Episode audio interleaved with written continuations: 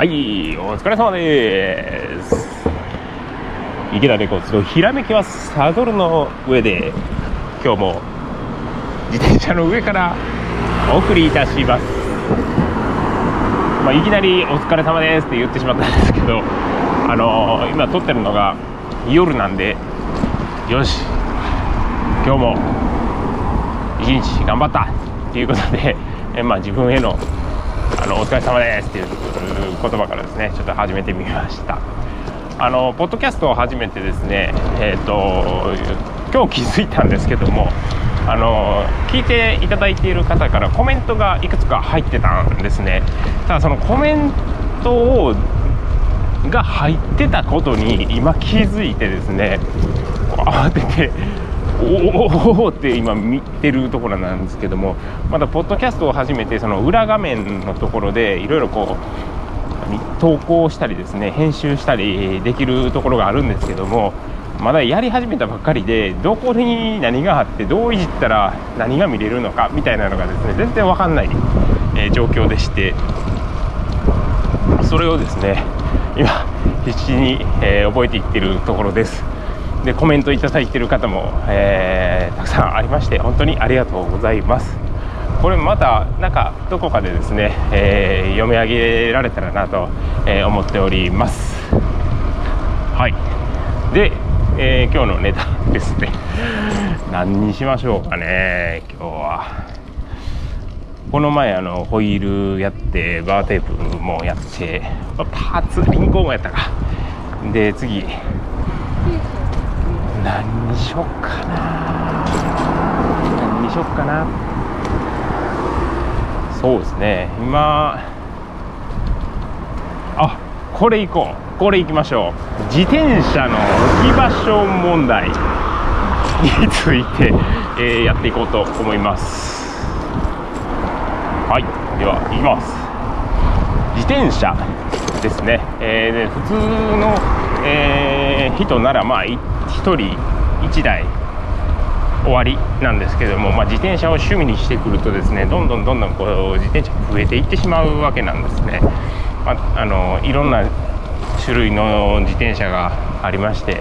まあ、あの普通に普段使いするなら、まあ、ママチャリですねあの荷物を乗せる用の自転車近くの駅まで行く自転車雨ざらしにもなってもいいただただ使えてくれたら頑丈に長持ちしてくれたらいいというような自転車。またはたまた山の中を走る。飛んだり跳ねたりめっちゃ楽しいアウトドア。そんなオフロードを走りまくるマウンテンバイク。舗装路の上をかっ飛ばして遠くの方までスーッと走れるロードバイク。砂利道はもう最速で荷物をちょこっと積み込んでテントも積み込んでキャンプツーリングに行くツーリングバイクグラベルロードバイク、まあ、いろんなこう種類が、えー、自転車にはあるわけなんですけれども。やっぱりあの一つのカテゴリーで収まってくれたらいいんですけど収まらないんですよねこれが。全然収まらない。マウンテンバイク乗ってて、えー、次ちょっと興味が出てくるロードバイク。こっちもちょっと欲しい。でもあの自転車って1台結構な置き場所を取るじゃないですか。あのまあ人畳1畳分ぐらいはやっぱりこうスペースとして欲しいわけなんですね。で、えー、まあこれも今回もですねそんな自転車の置き場所について今までのこの自分の経験を語りながらえー、お話ししていこうかなと思います。さあ自転車の置き場ですね。あのー、例えばですねマンションの場合ですね。マンション。自分がこうマンションに住んでた時の話なんですけどもやっぱりこのたくさんの人が住む住宅となるといろんなこうルールがあると思います。まあ、ないところもないところはないか。何かしらのルールがあると思います。あの例えば駐輪場に自転車を止めてください。そりゃそうですよね。駐輪場に自転車止めなくてどこに止めるねんっていうところなんですけどやっぱりそういうのがもうマンションのルールとして決まってると。で駐輪場はどこかというと外。外なんですよ。で雨ざらし下手すると雨ざらしでもしくはその1階のマンションの1階のエントランスの横の駐輪のスペース。これ立体駐車場駐車場じゃない立体駐輪場になってて、えー下と上とこうガッチャンと下ろす自転車スタンドがあってそこにこう入れ込むような感じ。でホイールの両サイドからこう鉄のパイプみたいなのがこうねペロンペロンと全後輪に挟まるようになっててホイールのそのスポーク部分ですね。スポーク部分を鉄のこのパイプに当てて、えー直立させるというような、えー駐輪場があったりと、まあ、そういう感じの、えーマンションの駐輪場なわけなんですけども、まあ、ここにですね自転車を止めるとなると、まあ、あのいろんな問題が起こってくるんですね。まずマンションからいきましょう。このマンションネタ下に止めると。例えば、えー10階20階建てのマンションやったとして1階に止めるとですね自分のこの視野からだいぶ遠いところに行くわけですね。10階から1階まで行こうとしたらやっぱりこうエレベーターを使って下に行ってで自転車の様子を確認するという感じですぐにはこう見れない。で防犯カメラとかついてるんだけどももう結構な高額の自転車を駐輪場にポコンと置いて寝れるか夜安心して寝れるかというとまあ寝れないですよね。もうあの普段大事に乗ってるですね休日のお供、えー通勤のお供の自転車をあの 駐輪場に置いておいて自分だけ安心して寝ようって寝れないんですよ。僕自転車好きなんで。ってなったら、あのーまあ鍵をちょっとでも安心して、えー寝れるようにするためにですね鍵をかけるんですよ。でもその鍵もそんな細い鍵やもうすぐ持っていかれると。すぐチョキンとですね、えーやられて持っていかれちゃうんでできるだけでっかいの。できるだけも腕みたいなやつがあったらいいんですけどさすがに腕みたいなやつはですね持って回るのが大変なんであの駐輪場にですね置いておいたりするんですけど要するにそのマンションの下に止める時の駐輪場の鍵っていうのがやっぱり必要になってきますよね。ある程度大きくて取るのが嫌になる取られるのが嫌になるようなでっかい鍵ですね。でそれも、え1個じゃちょっと心もとないので、まあ、2個3個と、えーつけておくと。まあその立体駐輪場みたいなのがあればその止めてる駐輪場の柵と一緒にガッチャンとやればですね、まあ、と取られなくなるんでいいんですけど、まあ、そういうものでもないとちょっと安心できないなというのがありますね。で。わおわおわおあのちょっと大きいトラックが走りますでそんな大きな鍵もかけるの嫌だよという場合ですね。家に要するに自分の部屋にですね持って上がろうとするんですけどもここにちょっと引っかかってくるのがマンションのルールなんですね。あのー厳しいところだと自転車をエレベーターに入れるなとなんで入れるんやと。そんなことをやったらエレベーターに傷がつくやないかみんなのもんやエレベーターということでですね。あのなかなかこう持って上がるのが、えー難しい状況になることもある。こんな時どうするかというところですよね。どうしましょうかね。まああのなんとかまあ難しいところですよね。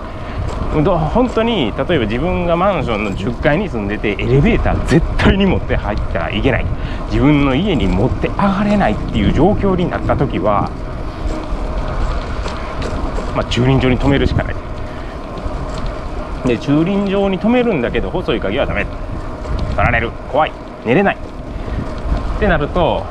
太い鍵ですね。U 字ロックとかがいいんじゃないですかね。あの本体。もうこれどうやっても電動のおり持ってきてえいやえいやとやらないと全然切れないよというぐらいので U 字ロックを1個用意してそれをいつも止めている駐輪場のところにですねあの仮止めしておくんですよ。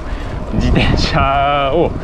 えー、出した時にもそこに U 字ロックをカシャンと止めておいてですねもうそこの駐輪場に止める時には必ずその超でっかい U 字ロックを使うという感じにしておけばあの持ち回りもあの困らなくていいかなとは思いますけどね。でその後 U 字ロックだけだとまだまだ心もとないのでちょっと長いワイヤーの太いのですねバイクをこれ止めてるやつ。モーターバイクですねオートバイ。を止めてるようなでっかいぶっとい鍵をですね、えー、一緒に並べて置いておくと。で前と後ろ、まあ、ホイールもですね高級なホイールになると、まあ、数万円するんでそんなん取られたら嫌なんで、えー、前のホイールフレームホイールをガッチャンコと立体化させておくと、まあ、最低でもこれぐらいはしておきたいなと思いますね。で、えー、もし立体駐車駐輪場でない場合ですね外に置かないといけないみたいな場合はそっからさらに自転車用のカバーを上からかぶせると。いう風にするかな。あのバイクを保管オートバイを保管する時のような感じでやるかな。要するに、まあ、まあ悪い人が来てですね自転車を持っていこうとした時にもうなるべく目立つようにそれもカバーも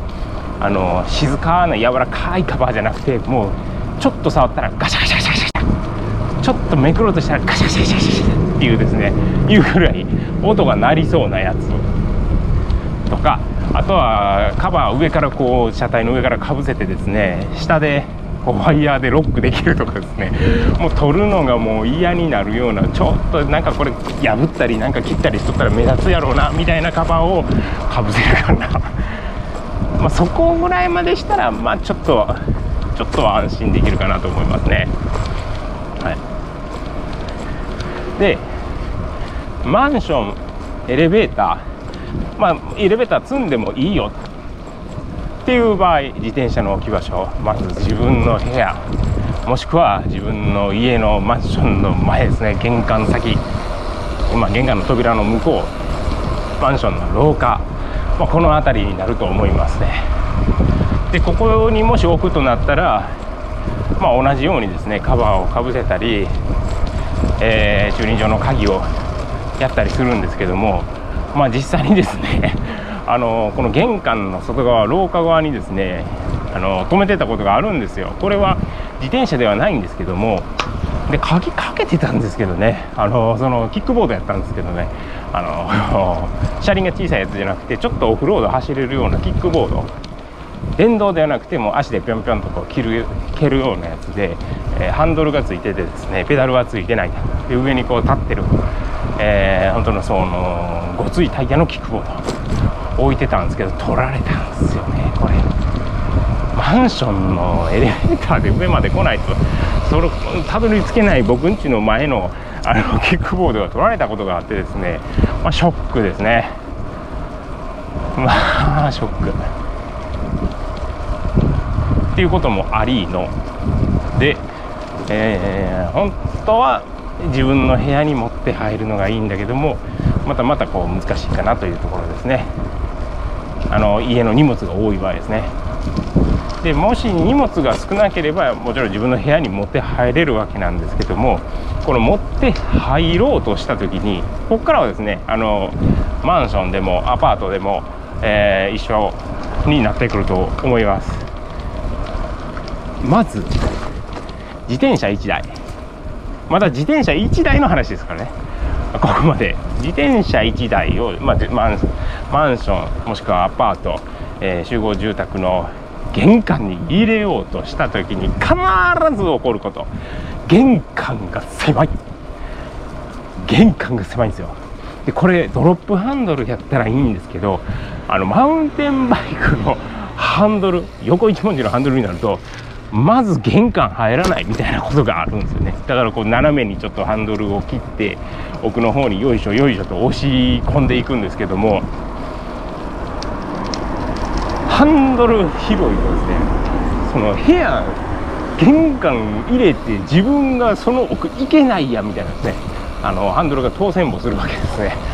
そうなるともうこうちょっとしゃがんだりですね。お腹をへっこめてその、えー、絶妙なあの壁とハンドルの隙間をこう縫って縫ってようやくこうあの 炊事場といいますかトイレの前に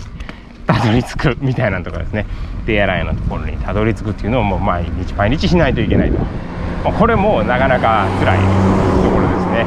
でその玄関入れてそいっと置けたらいいんですけども置いたらもうそもそも全然歩けないという場合は自転車を立ててですね玄関の横にちょろっと、えー、置いたり、えー、なんとかこう重ねてですねあの隙間に シュッとこう入れたりするんですけども玄関先に置くとまあまあ靴を履く時も邪魔になるし、えー、メンテナンスしようにも、えー、油がですねこっちちょっとこう白い壁に散ったりしたら嫌なのでなかなかあのあそうそうチェーンの油とかがですね壁にピッと当たったりですね玄関しゃがんであの荷物こう靴履いてさあ出かけようみたいな時に自転車にこう引っかかったりするんですね、えー、リュックサックの紐とか、あのー、上の上の服の端っこがピッて引っかかって自転車ダーンってこけたりですね、まあ、そういうそういうことが起こるこれがまあ玄関先のあの難点なんですけど、まあ、取り出しがしやすいっていうのは玄関先のいいところやなと思うんですけどね。はい。で、えー、さらに駐輪場の場所、えー、その奥に入っていくと、まあ、自分の部屋ですね。例えば、まあ、1K としましょう。1K、えー、部屋に入れる。まあ、部屋の中にはおそらくベッド、えー、おそらく布団があるでしょう、まあ、どこに置くんやと。ベッドがあったらそのベッドの横に置くんですけど自転車ベッド、まあ、テレビ、えー、テーブルもうぎゅうぎゅう詰めになってしまうと。結構ぎゅうぎゅう詰め。あのー、一人暮らしの時はもう全然それでも僕は良かったんですけど。まあまあ、あのスペースが狭くなるんですよね。でえー、夜ご飯を食べながら朝ごはんを食べながら 1K のその部屋の中にある自転車を眺めながら飲む。お酒とかですね結構美味しいんですけどあのそういう感じで保管してましたね。あのマンションの時は、まあ、駐輪場問題エレベーター問題があってで 1K の時は玄関玄関まずどうやって入れる問題があってで部屋の中に入れた時はスペース問題があると。これまだ1台ですからね、えー、自転車1台入れただけですからね、えー、っていう、まあ、駐輪場の問題っていうのが結構、あのー、起こってくるんですね。まあ、これ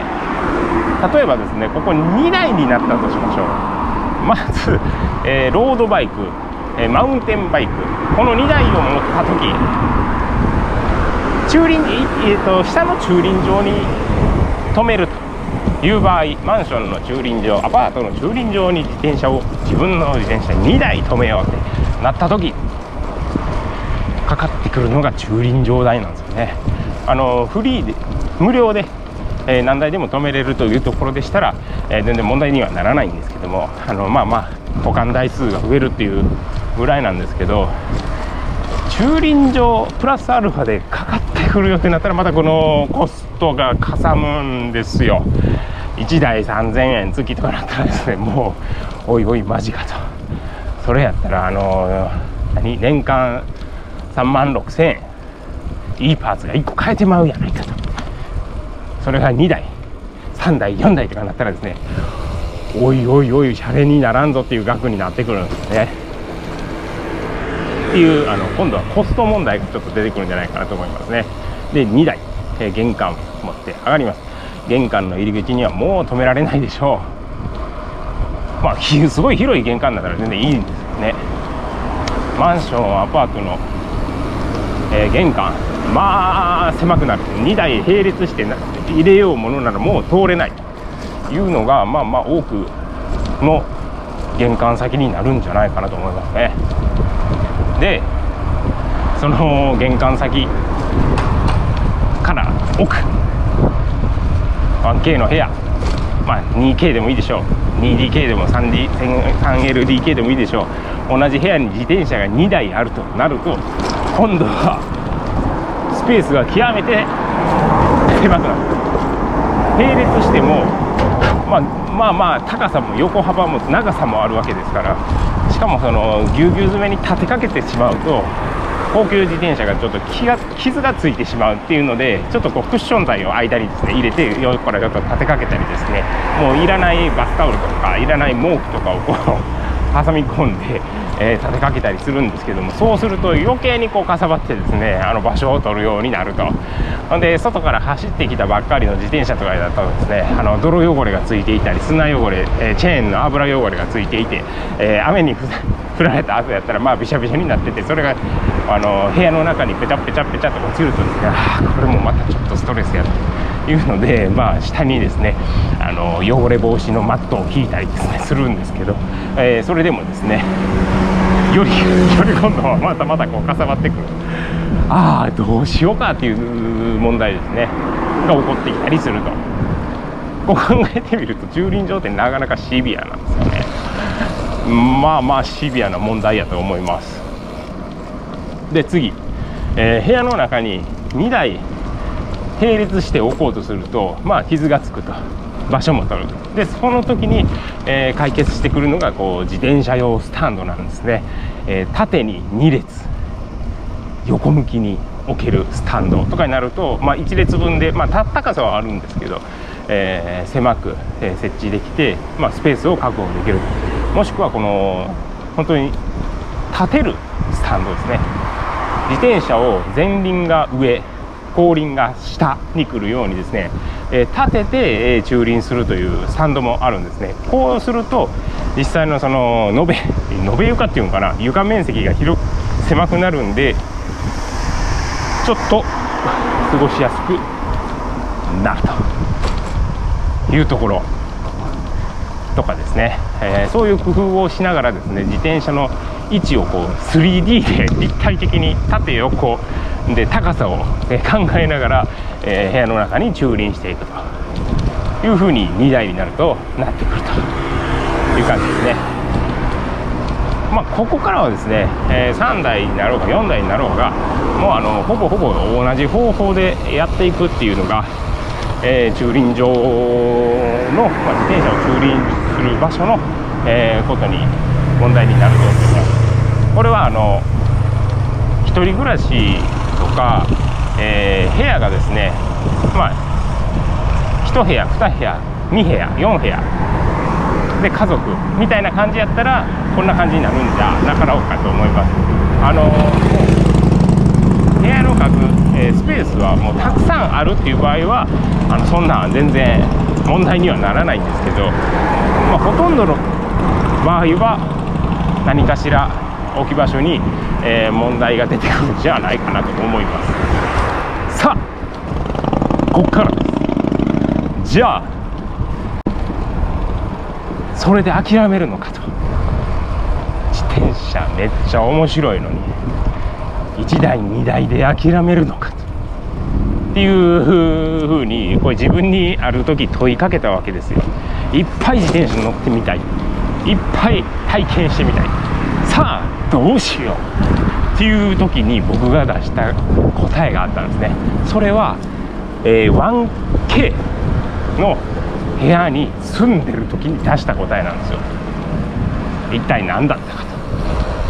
と。まあそれ置き場所だけの問題じゃないんですけど。僕 僕はもう本当にいろんな自転車乗りたいというこの気持ちもあったわけなんですけど。何をしたか。入れ替えたんですね。入れ替えた。自転車をどんどんどんどん入れ替えていきました。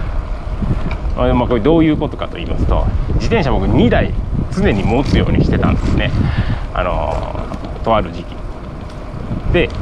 1台はあまあ1台はというか2台その2台を同じものをずっと使い続けるんじゃなくて、え、なるべく多くのものに乗るということで、え、自転車まずその2台。でもこれ以上は置けない。じゃあどうする？手放すんです。手放しちゃう。1台手放してもう1台買うんです ほんで、えー、他の自転車をこれも乗ってみたい。あれも乗ってみたい。よし。手放そう。ってまず手放すんですまずスペースを確保すると。でそこに新しい時代を投入していくと。なので常に2台なんですけども自転車は、えー、打って勝ってを繰り返しどんどんどんどんこうサイクルが進んでいくと。今回はロードバイクが欲しい。よし。マウンテンバイクを手放そう。今回はツーリングバイクが欲しい。よし。ロードバイクを手放そう。っていう感じでどんどん どんどんこう入れ替えていったわけですね。なんで、えー、スペースはもう本当頑張ってギリギリ2台置けるぐらいのスペースしかなかったんですけどもあのー、もうこう回転を速くした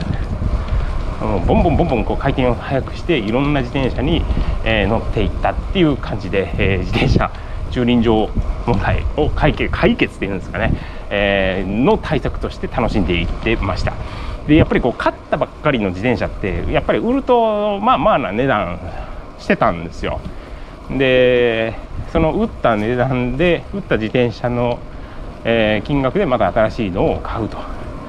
でそれを買ったやつをまたすぐ売って。また新しいのを買う。となんでまあ結局損はしてるんですけどもまあそれは損切りとして、えー、いろんなものに乗りまくっていったと。いう感じで楽しんでたです。でここでですね一つ問題がまた起こってきたんですね。まあどんな問題かと言いますとロードバイク買うじゃないですか。ロードバイクを買ってよしビューン走って楽しんだ。よしマウンテンバイクが今度欲しいと。マウンテンバイクを買うマウンテンバイクをロードバイクを手放してマウンテンバイクを買うと。でトレイル走りに行って山の中走りに行ってちょっと舗装路もぶっ飛ばしてみて砂利道走ってみて。よし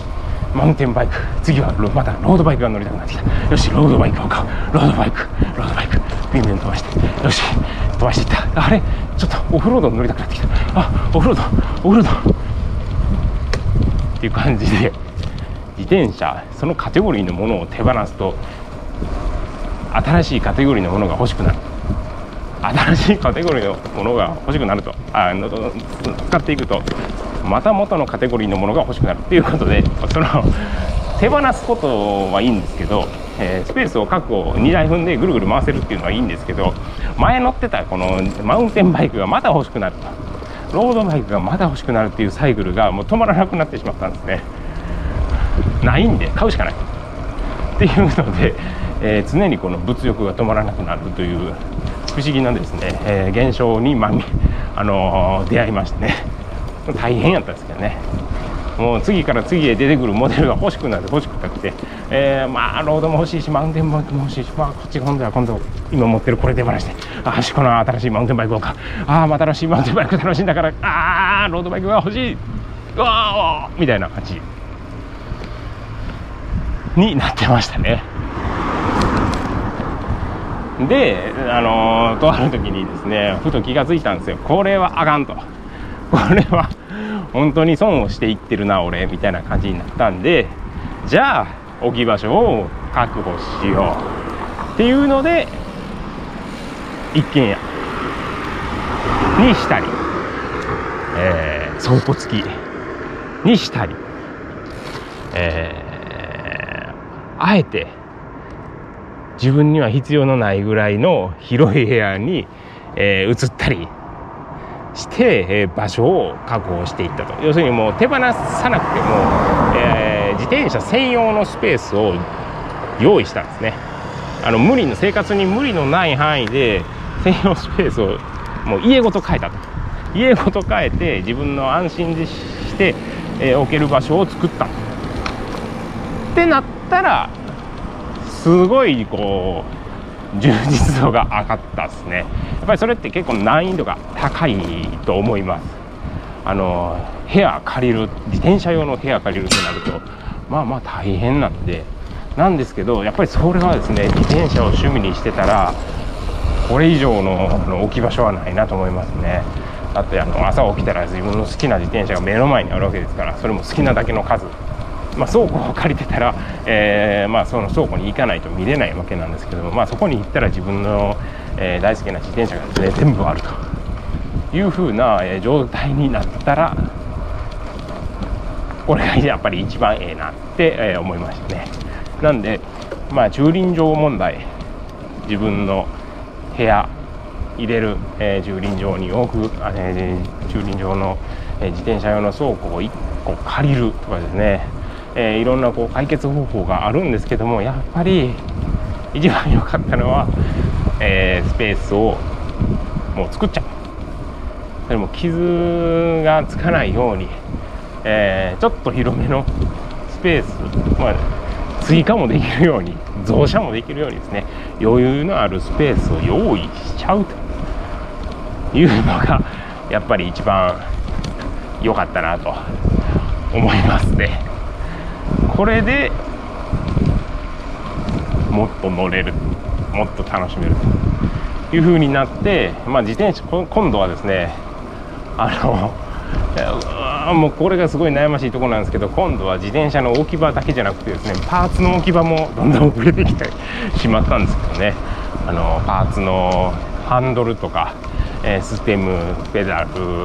えー、タイヤホイールっていう感じでどこやねんここはというふうに自分のその趣味のスペースがですね、えー、今までは車体だけでもうヒーヒーヒーヒー言ってたのにあパーツも置ける。あホイールもあほっていう感じでですね。あのもう飛べのない物欲が復活して、えー、もうパーツだらけになっていくと。パーツってあの押し入れの中に入れたりするとあの大きい段ボールをですね入れて押し入れの下の方にふっと入れるとですね結構やっぱりこれもかさばるんですね。あの特にドロップハンドルフラットハンドルになるとあの網目状に 網目状というかですね段ボールの中にドロップハンドルを、えー、何個か何個か入れていくとですね分かるんですけどあのなんかもう無駄なスペースができるんですよ。そういうのが重なってですね自転車を保管する場所って言ったら、まあ、まあまあかさばってくるとそういう問題が一斉に解決し始めるとこれはもう止まらなくなるわけですね。はいまあ、ちょっと話はずれましたけども、まあ、自転車の駐輪場問題自転車どこに置くかなんですけれどもやっぱりですね安心して置ける場所を確保するとかですねあのしていかないとやっぱりちょっと難しいかなと思いますね。えー、逆にその 1K の時でも、まあ、県に住んでた自分が住んでた時でもマンションアパートに住んでた時でもある程度は 生活スペースはなくてもぎゅうぎゅう詰めにして楽しめてたんでまあそこですよねどうやって部屋の中に自転車を置くか駐輪場に自転車を置くのかっていうちょっと工夫していってみると意外と解決できるんじゃないかなと思います。えー、家族がおったりとかですね物理的に難しいっていう場合はまたちょっと他に方法を考えないといけないんですけどもあのまあ何か、えー、参考になれば、えー、いいかなと思いまして、え、お話ししてみました。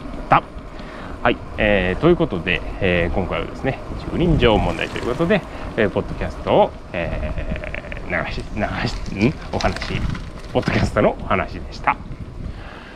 では今日はこれで終わります。どうもありがとうございました。